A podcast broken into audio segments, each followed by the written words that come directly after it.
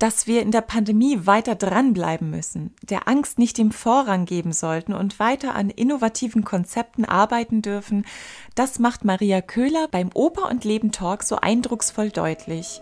Wenn ihr selbst keine Ahnung von Video-Editing habt, kein Problem. Vernetzt euch, fragt Leute, die das können. Erste Anlaufstelle dafür hier in Leipzig ist das Kreative Leipzig e.V. Hier trefft ihr auf Leute, die eure Ideen schätzen und könnt aus Elfenbeintürmchen reale Projekte werden lassen. Einfach ins kalte Wasser springen und los. So in voller Action und in Farbe könnt ihr unser Gespräch auf dem YouTube-Channel von So geht's Sächsisch nachhören. Die Produktion mit Maifilm wurde vom Land Sachsen, wunderbaren Gastgebern wie dem Schumannhaus Leipzig und der Kriegbegegnungsstätte unterstützt. Schaltet doch gern mal rein. Jetzt wünsche ich dir hier feinstes Hörvergnügen mit Maria Köhler vom Kreativen Leipzig e.V.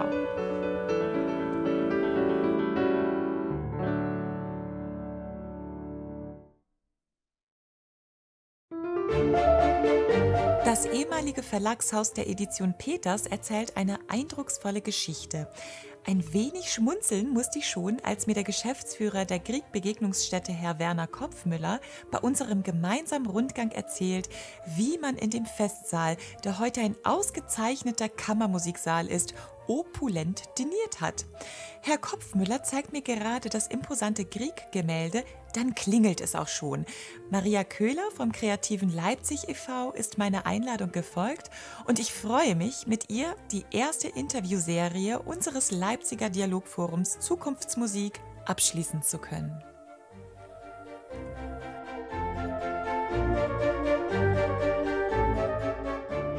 Beim Leipziger Dialogforum Zukunftsmusik begrüße ich heute Maria Köhler. Maria, vielen Dank, dass du bei uns bist. Vielen Dank für die Einladung. Gern. Ich stelle dich auch ganz kurz einmal vor. Du bist selbstständig im Bereich Kommunikationsstrategien, Social Media Management und Kampagnenplanung. Und du warst aber äh, fünf Jahre im Vorstand vom Kreativen Leipzig e.V ähm, und bist immer noch Mitglied. Das heißt, du weißt ganz viel äh, zu berichten über Vernetzung und wie Leute zusammenkommen. Und unser Thema heute lautet ja Opernhäuser und Konzertsäle im Stresstest. Welche Perspektiven haben solo selbstständige Musikerinnen heute noch? Und Perspektiven haben wir alle gesucht, händeringend im digitalen Bereich. Und wir haben, waren auf der Suche nach Leuten, die halt wirklich Publikum und ähm, Kreativbranche zusammenbringen. Und das bist du ja eigentlich. Und so ist die erste Frage an dich. Du hast 2011 Kokoma gegründet. Warum hast du dich selbstständig gemacht? Was war die ursprüngliche Idee für deine Selbstständigkeit? Also in der Tat gab es gar keine Idee dahinter, sondern ich bin einfach losgelaufen. Ich habe ähm, während des Studiums immer freiberuflich schon gearbeitet. Ich habe Kommunikations- und Medienwissenschaften studiert im Schwerpunkt PR und strategische Kommunikation und habe schon die letzten Jahre meines Studiums immer bei Events mitgearbeitet oder in Agenturen mitgejobbt äh, und habe dann diese Art und Weise einfach weitergeführt, weil es für mich ähm, ja, nach dem Abschluss die Möglichkeit gab, in eine klassische Unternehmenskommunikation, einen großen Konzern zu gehen oder in ein klassisches Agenturgeschäft. Weder das eine hat mich gelockt, noch das andere weil das Herz tatsächlich äh, auch äh, immer dafür äh, schon gepocht hat, zu sagen, ich möchte gerne kommunizieren für andere, für Ideen, für Projekte, Veranstaltungen, die so nicht wahrgenommen werden. Das hat mich immer so wahnsinnig geärgert, wenn ich gesehen habe, mit welchem Herzblut Menschen Dinge organisiert haben oder Kunst oder Kultur haben veranstaltet. Und dann waren so wenig Menschen da und dann hieß immer, naja, weiß auch nicht so richtig, also irgendwie interessiert sie vielleicht nicht. Und ich dachte mir immer so, nein, sie wissen ja gar nichts davon. Und dieser Antrieb ist tatsächlich ein urinstinktlicher Antrieb für mich zu sagen, ähm, auch heute noch, was für Aufträge und Projekt ich annehme. Also sind es Ideen, sind es Themen, Veranstaltungen, Formate, wo, wo ich selber für brenne und wo ich denke, ach, das wäre wirklich, wäre super. Kann ich auch sozusagen mein Brot äh, sozusagen kaufen davon. Das ist natürlich wichtig. Ähm, aber das sind die, die schönsten Projekte tatsächlich. Und ähm, von daher habe ich alles das getan, als ich angefangen habe, selbstständig zu werden, was man wohl heute sagt, mach's nicht. Okay. Also unstrukturiert, ungeplant, kein Businessplan, ähm, keine Zielgruppenanalyse, nichts. Du bist einfach ins kalte Wasser gesprungen. Genau so, ich muss das ganz klar so sagen. Aber warst du denn vorher schon beim Kreativen Leipzig e.V.? Gab es den Verein überhaupt schon? Oder? Tatsächlich gab es den Verein, ja, tatsächlich.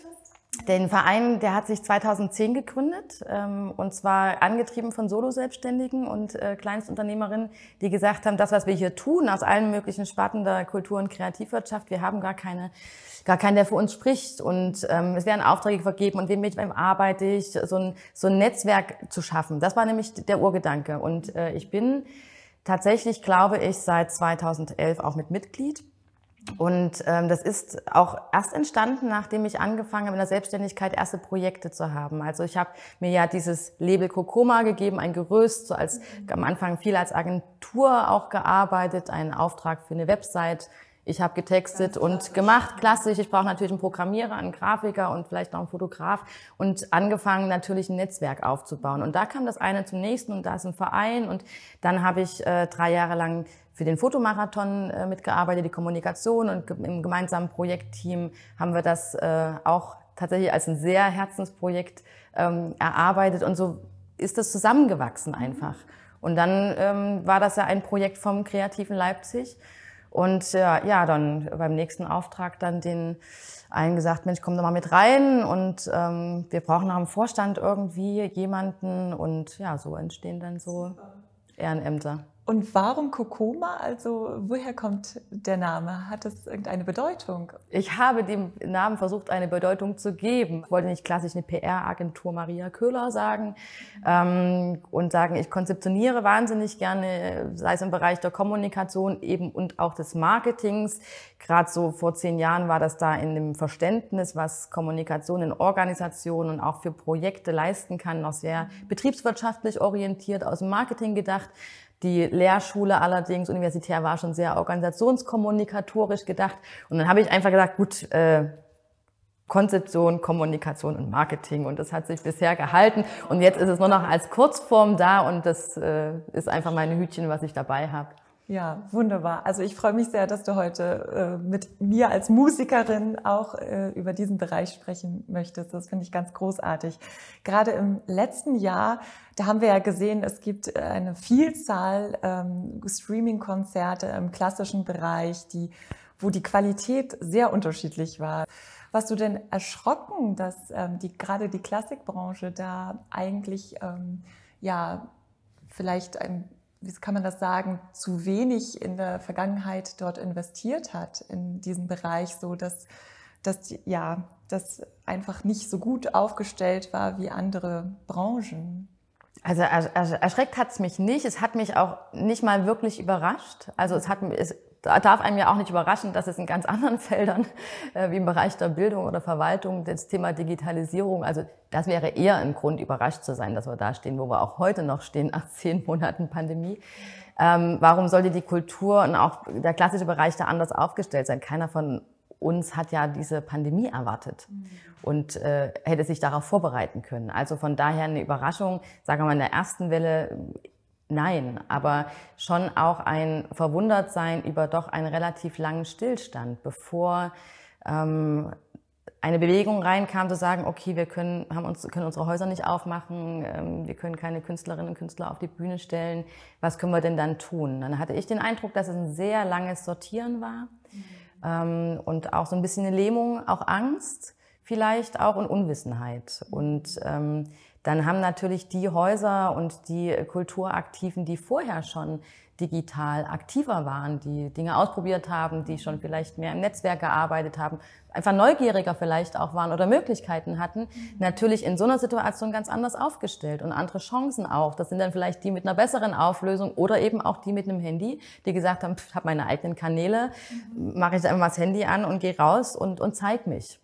Ähm, wenn es darum geht zu sagen, wie es dann vielleicht in der zweiten Welle jetzt im Herbst sozusagen vor diesen letzten drei Monaten sich gestaltet hat, da ist schon mehr Verwunderung da. Also Wenn wir uns anschauen, dass äh, Häuser äh, über ganz andere Ressourcen und Mittel verfügen, ähm, als Solo-Selbstständige oder kleine Ensembles und Gruppen, dann ist natürlich eine Erwartungshaltung auch da, dass die, die eigentlich ressourcentechnisch können, die müssen liefern. Die mhm. haben auch die Möglichkeiten, sich das fünfte Projekt auszudenken, um eine Förderung zu beantragen. Ähm, natürlich würden Sie jetzt sagen, haben wir auch nicht, ist mir auch klar, das ist jetzt ein ziemlich gemeiner Blick von außen, aber im Verhältnis gesehen ähm, sind es schon die, die auch äh, da eigentlich nach vorne gehen müssten. Ja. Aber da haben wir natürlich gerade wie Klassiker, wie klassische Musikerinnen doch äh, natürlich Berührungsängste. Also wenn man einfach schaut, wie die Klassikbranche das zuvor gemacht hat, indem man halt CD-Produktion äh, macht, eine fertige Aufnahme. Man hat ja auch einen ja, sehr hohen künstlerischen Anspruch da hat man den Eindruck, dass die Schnelllebigkeit, die natürlich äh, Instagram oder andere Social-Media-Kanäle äh, brauchen, nicht so der passende Ort ist, um dann halt wirklich unsere Message sozusagen da rauszutragen. Weil dann muss man sich ja aus unserer Sicht sozusagen sofort mit Popkultur vergleichen. Was würdest du dann ähm, dazu sagen, wenn, wenn ich dir jetzt sagen würde, ich bin doch kein Popkünstler? Dann würde ich fragen, was das eine mit dem anderen zu tun hat, in der Tat. Also diese Unterscheidung in ernste Kultur und Kunst und in leichte Popmusik, Unterhaltung, das ist was, was aus meiner Sicht, die einem kulturkreativwirtschaftlichen Gesamtbegriff und, und Verständnis hat, etwas, was mir sehr schwer fällt, ähm, in, in diesem Zusammenhang tatsächlich zu sehen. Ähm, ich glaube, dass da tatsächlich unterschiedliche Wahrnehmungen stattfinden und die zu bewerten jetzt auch überhaupt nicht an mir sind. Aber letztendlich verdienen ja alle, egal aus welcher Richtung kommt, mit dem, was sie darstellen, ihr Geld. Und ähm, auch das sozusagen, was sie, was sie darstellen, wie sie es tun, die Kunst, die sie produzieren oder das Produkt, was sie am Ende sozusagen produzieren. Da geht es nicht nur um die Künstlerinnen und den Künstler, sondern da geht es natürlich um alle, die im Bereich Kultur und Kreativwirtschaft tätig sind. Ähm, dem gleich ist der klassische schöpferische Akt. Und da eine Unterscheidung zu machen, empfinde ich als schwierig aus der Außenperspektive. Ähm, wenngleich ich auch ein großes Verständnis habe, dass, dass dieser Anspruch, erst dann rauszugehen und zu zeigen und diesen Moment sozusagen dieser eigentlichen Präsentation, dass der ja eigentlich nie der richtige ist. Ja. ja also auch kurz vor einem Konzert hat man vielleicht noch nicht genügend geprobt. Ähm, aber da geht es einem Grafikerin oder einem Grafiker ja nicht anders, wenn er ein Logo designt. Und er hat auch diesen Moment, wo er dann jetzt dem Auftraggeber zeigt, was er gedacht hat, was er gerne hätte und den höchsten Anspruch zu erfüllen. Das Dementsprechend geht es einfach doch um die richtige Kampagne für das richtige Produkt sozusagen. Also wenn, ähm, wenn man jetzt eigentlich doch nur möchte, dass dass man eine größere Wahrnehmungskraft hat, als was jetzt der Fall ist, weil wir müssen ja jetzt auch ganz viel darüber sprechen, wie kriegen wir das Publikum wieder in unsere Konzertsäle, wenn wir hoffentlich irgendwann wieder ähm, die Maßnahmen lockern dürfen. Es das heißt ja noch lange nicht, dass dann wirklich ein ganz normales Konzertleben wieder anfängt. Das heißt, wir müssen ja ganz viel Aufbauarbeit leisten und da könnte ja, ähm, ja eine gute Kommunikationsstrategie und eine gute Kampagne auch eine ganz gute Hilfe sein, eine gute Hilfestellung. Bist du dann ähm, der Meinung, dass man da genügend investiert an den Kulturinstitutionen aus deiner Sicht? Ich ähm, frage ganz allgemein. Ähm, oder sollte man da tatsächlich noch mehr leisten? Ich würde jetzt noch einen Schritt zurückgehen und gar nicht die Frage der Investition ist eine nachgelagerte, nämlich der der Einstellung und dem Verständnis, welchen Wert messe ich einer Kommunikation, einer Kommunikationsstrategie und auch einer langfristigen, nennen wir es Kampagne.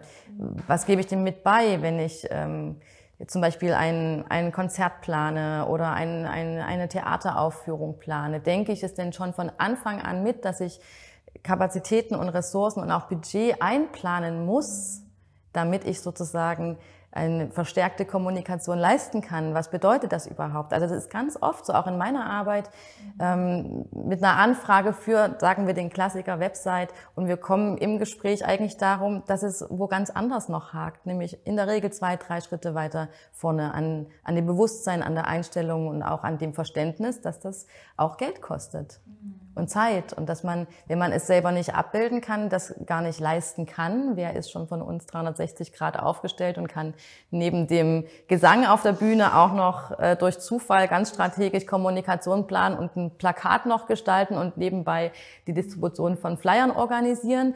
Aber dafür gibt es ja ganz viele Menschen in den Bereichen, wo sie gut sind, wo man im Netzwerk arbeitet. Und also von daher, um auf die Frage zurückzukommen, ähm, wurde zu wenig investiert, das kann ich gar nicht beantworten. Aber ich äh, stelle fest, dass das Umdenken stattgefunden hat. Und das ist auch ein, glaube ich, wenn wir auch mal über positive Aspekte in den letzten zehn Monaten sprechen dürfen, bei all der Krise und Herausforderungen, ist das was, was ich wahrnehme, in der Tat, dass ähm, da viel mehr aus meiner Wahrnehmung in eine gute Richtung gedacht wird, Mittel bereitgestellt werden und vor allen Dingen auch ausprobiert wird. Angst, sozusagen, der Angst nicht mehr den Vorrang zu geben, sondern neugierig zu sein und zu wissen, dass man einfach Dinge ausprobieren kann. Natürlich, je renommierter ein Haus und äh, weitreichender sozusagen die, äh, die Kulturstätte ist in seiner Wirkung, desto mehr liegt natürlich auch eine Erwartungshaltung oder ein Druck drauf. Auch das ist in Teilen berechtigt. Ähm, und aber solche Institutionen haben auch andere Möglichkeiten, professionelle Partner einzukaufen, die unterstützen.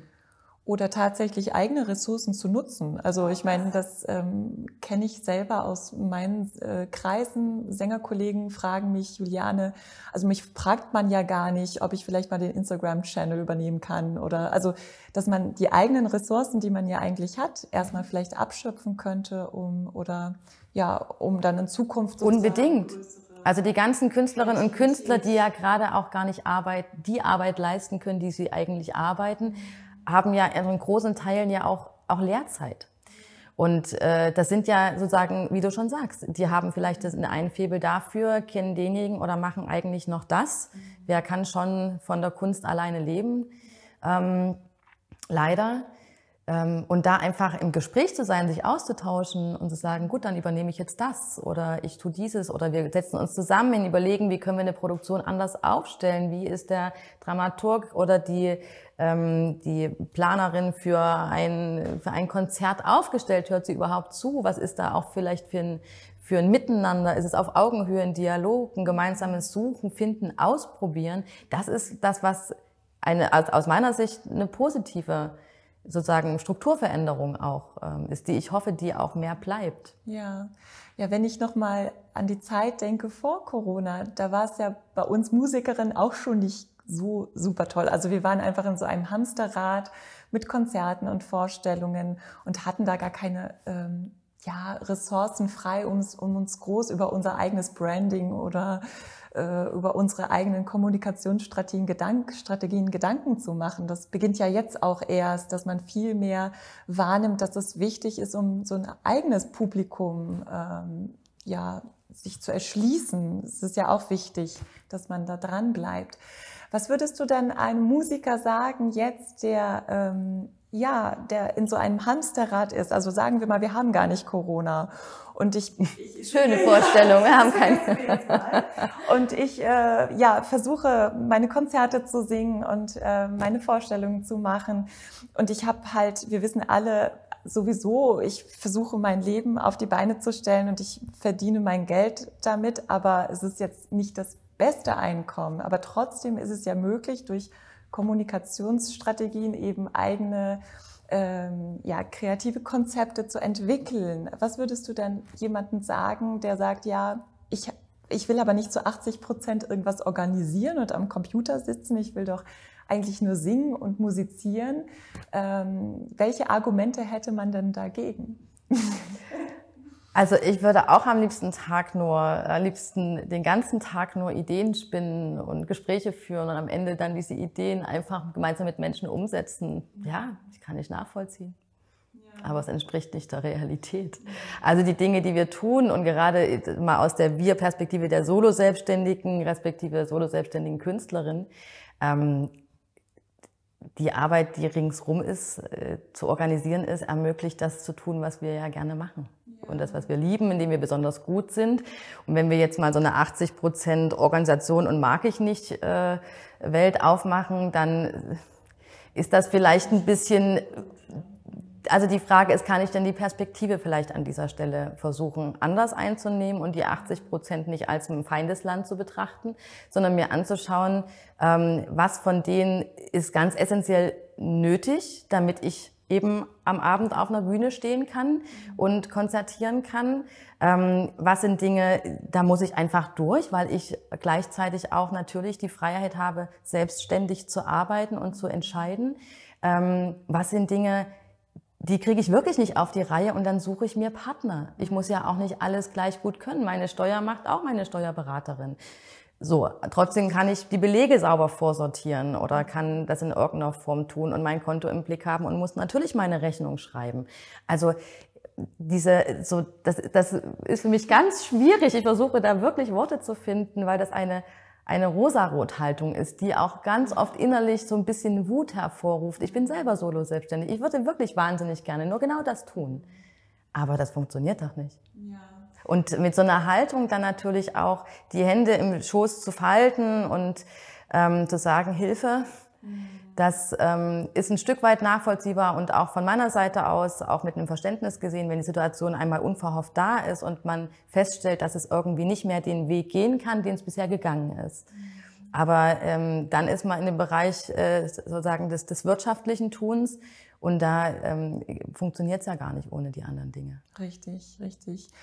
Aber wenn wir jetzt äh, schauen, also gerade jetzt in dieser Corona-Zeit sehen wir ja, es gibt total viele digitale Möglichkeiten, Konzert, digitale Konzertsäle, Plattformen wie patreon.com, wo man eigentlich versuchen könnte, sich mehr aufzustellen. Aber selbst ich, ich habe irgendwie den Eindruck, das ist so ein großer Dschungel von Angebot. Da weiß ich ja gar nicht, wo ich anfangen soll. Ist denn sowas wie Kreatives Leipzig eine gute Anlaufstelle, um quasi sich selber erstmal zu orientieren, was da gut für einen ist, was, wo man vielleicht passen könnte? Äh, wie orientiere ich mich dann in dieser bunten Welt des Digitalen? Die große Frage, in der Tat, also Interessensverbände wie, wie Kreatives Leipzig als ein Verband, der hier in Leipzig sozusagen ähm, aktiv ist, oder auf Landesebene ähm, haben wir das Projekt Kreatives Sachsen ähm, oder auch innerhalb der, des, der, der Musikerinnen Vereinigungen, überall dort, wo ich anfange, überhaupt aus meiner kleinen Blase herauszutreten und sage, ich schaue jetzt mal, ich frage mal jemanden, mhm. kennst du jemanden und ach, dort und so weiter, die Augen aufzumachen und zu schauen und zu entdecken, was gibt's an Angeboten. Natürlich ist so ein Verein da eine super Anlaufstelle. Mhm. Ähm, denn der Wunsch sozusagen auch tatsächlich dieses Vereines ist es, wie auch bei anderen, zu vernetzen, zu professionalisieren, Angebote zu schaffen. Ähm, Informationsveranstaltungen rund um Fördermöglichkeiten zu schaffen, um ähm, wie kalkuliere ich mein Honorar, wie finde ich ähm, Netzwerkpartner, wie kann ich in den und dem Bereich ähm, auch mal anderen Leuten zuhören, die schon Dinge getan haben, die ich gar nicht wüsste, wo ich da hinkomme. Also dieses über den Tellerrand schauen und sich ähm, ja, einzubringen und zu informieren, ähm, das ist auf jeden Fall, glaube ich, grundlegend. Und das ist auch was, was ähm, wenn wir wieder vor und nach Corona schauen, die, die natürlich vorher schon ein Netzwerk oder ein interdisziplinäres Arbeiten kennengelernt haben oder als wertvoll empfunden haben oder auch wenn es durch äh, vielleicht unverhoffte Notwendigkeiten kommt, natürlich sind die auch schon ein Stück stärker weiter ähm, als die, die sozusagen jetzt auf der Suche sind. Aber gerade im letzten Jahr, also wo ich auch aktiv noch als Vorständin für Kreatives Leipzig im Einsatz war ähm, und diese ganz viele, huch, es gibt ja gar keinen, der hier was für mich tun kann, warum gibt's denn nicht? Und dann hatten wir so viele Transfergespräche, wo wir versucht haben, deutlich zu machen, was es eigentlich alles schon gibt. Und jedes Mal war dieses, wow, das wusste ich ja gar nicht. Und dann haben wir uns die Frage gestellt, wie kommt das? Und ganz oft, weil die Notwendigkeit anscheinend noch gar nicht da ist und ähm, oder war und ähm, dass so ein so ein Einzelkämpfertum irgendwie genau. funktioniert hatte, ne? Es hatte mehr oder weniger anscheinend funktioniert, aber die Stärke dessen, dass man sagt, man arbeitet miteinander, man guckt mal, wie es in einer anderen Teilbranche ist, das ist ja was, was bei Kreatives Leipzig auch das Wunderbare ist, weil wir ja diese wahnsinnig breite Branche der Kultur und Kreativwirtschaft haben, die so unendlich miteinander verwebt sind. Also wenn ich mich als Künstlerin abends auf die Bühne stelle und äh, mein Konzert singe, dann hat vorher noch jemand die Bühne aufgebaut, jemand hat am Ton gezaubert und das Licht dazu gemacht und dann hat jemand dafür gesorgt, dass die Konzertreihen voll sind, dass jemand weiß, äh, dass ich heute singe und das sind alles Akteure aus der Branche. Ja. So und ähm, statt sich segmentiert zu betrachten, äh, funktioniert es aus meiner inneren Überzeugung heraus nur mit dem Bewusstsein, dass man miteinander Dinge ermöglicht. Mhm. Und da können ja auch wunderbare Synergieeffekte entstehen, oder? Dass man einfach vielleicht auf Ideen stößt, auf Projekte stößt, die man so gar nicht entwickelt hätte. Und Menschen kennenlernt. Menschen kennenlernt. Menschen kennenlernt. Also auf die Frage, wie, wie finde ich mich zurecht? Natürlich kann ich mich orientieren mit Angeboten und da ist wirklich das Netz voll und da gibt es tolle Anlaufstellen. Mhm. Ähm, und auf der anderen Seite eben auch, wie, wie bin ich da selber unterwegs? Mhm. Bin ich traue ich mich. Das ist auch dieser erste Schritt rauszugehen und sagen, okay, hey, ich bin und was machst denn eigentlich du? Und ach, das ist ja verrückt. Das ist eine tolle Idee. Und ähm, das ist, glaube ich, ganz wichtig, dass man, dass man da so eine Einstellung auch einfach ja. entwickelt. Genau, ein einfach offen zu sein, ja, anzu, den sein. Hörer in die Hand zu nehmen oder einfach ja. zum nächsten Event zu gehen und ja. zu gucken, ob das für einen das Richtige ist. Und auch zu fragen, Fragen zu stellen tatsächlich. Und dann auch wieder natürlich auch ein Stück weit Wissen wieder weiterzugeben. Also nur so funktioniert's. Also dieses, ähm, was kann, was kann zum Beispiel der Verein für mich tun? Das, was du mit daraus machst, was du gestaltest, was du reingibst. Die Kraft des Netzwerkes und das Miteinander geht nur durch Geben und Nehmen. Mhm. Ja, das ist schön. Geben und nehmen ist auf jeden Fall sehr, sehr wichtig. Ich habe jetzt schon die letzte Frage an dich. Dann sind wir schon zum Ende äh, unseres Gespräches gekommen. Also die Musiker in Leipzig haben natürlich verschiedene Möglichkeiten, sich zu vernetzen. Zum Beispiel Kreatives Leipzig e.V. Aber es gibt auch ähm, verschiedene Musikerverbände, so wie ich dich verstanden habe, an die wir uns auch ähm, wenden können, oder? Ja, ich habe tatsächlich ähm, auch nochmal im Kollegen, Kolleginnen-Netzwerk auch nachgefragt, ganz speziell für Musikerinnen, Verbände, Anlaufstellen und ähm, wie gesagt, nochmal aus dieser, aus dieser Betrachtung heraus, was suche ich eigentlich? Wenn ich mich vernetzen möchte? Was ist denn meine Motivation? Möchte ich mich mit Kolleginnen einfach austauschen und gucken, wie die Situation sich bei anderen gestaltet, welche Lösungswege sie haben unter Sängerinnen, unter Musikerinnen? Ähm, ist das ja die eine Ebene, so peer-to-peer -peer sich auszutauschen und auch mal vielleicht die Sorgen leichter werden zu lassen oder so, Mensch, so habe ich's gemacht, auszutauschen. Oder ist es etwas, wo ich Austausch suche zu anderen, die aktiv sind, die in dem Bereich wie wir vorhin schon hatten, dieses ähm, das Gemeinsame sozusagen die anderen Sparten mit kennenzulernen und darüber hinaus neue Leute, Kontakte, Ideen, Auftrittsmöglichkeiten, Netzwerk, ähm, Projekte zu spinnen. Und je nachdem, was ich suche, kann ich natürlich auch finden. Und wenn es das nicht gibt, dann ist immer die Option, selber loszulaufen und zu sagen, ich habe das Gefühl, also so unter uns Opernsängerinnen, also also normalerweise sind wir froh, wenn ich wenn wenn ich selber angefragt werde und dann habe ich mit meinen Mitstreiterinnen sozusagen grüßen wir uns höflich, aber vielleicht ist das ja auch eine Gelegenheit zu sagen, Mensch, wollen wir denn nicht mal uns, wollen wir mal uns, uns austauschen vielleicht auch, ja. so. Also dieses, sich nicht mehr so in der Form mit einem Ellenbogen auch wahrzunehmen, sondern ein bisschen mehr auch unter dem, dass man die Dinge, dass man gerne die gleichen Dinge tut. Das kann ja schon mit so einem Opernsängerinnen Frühstück anfangen ab und zu, oder? Ja, das ist doch eine klasse Idee. Finde ich super. Äh, Maria, jetzt zum Schluss spielen wir immer noch ein Spielchen. Ich hoffe, du bist offen dafür. Ich bin absolut. ähm, das ist sehr einfach. Also ich nenne dir zwei Begriffe und du antwortest einfach mit dem Begriff, zu dem du dich am meisten hingezogen mhm. fühlst. Du hast meinen Podcast gehört, also ja. du weißt, worum ja. es geht. Herz oder Karo? Herz. Apfelstrudel oder belgische Waffeln? Oh, das ist schwierig. Apfelstrudel ohne Rosinen wäre vor belgischen Waffeln. Ah, okay. Sehr gut. Mozarts Zauberflöte oder Bizets Carmen? Tendenz zur Carmen. Carmen, sehr schön. Segeln auf dem Cosby oder Kochparty mit Freunden zu Hause? Kochparty. Ja, immer viele Leute, viel Kommunikation. Ja, ja. lachen, kosten und am Ende lange sitzen. Ja, schön. Usedom oder Kreta? Usedom. Sehr fein. Filterkaffee oder Matcha-Tee? Ah, nichts von beiden. Sauberer Siebträger. Sehr fein. Siebträgermaschine, ja. okay, sehr fein. Dann finden wir auf jeden Fall für unser nächstes äh, Treffen eine Siebträger-Kaffeemaschine hier in Leipzig. Sehr schön. Trinken. Vielen Dank, dass du da warst. Ja, vielen Dank. Sehr viel Freude gemacht. Mir auch. Dankeschön.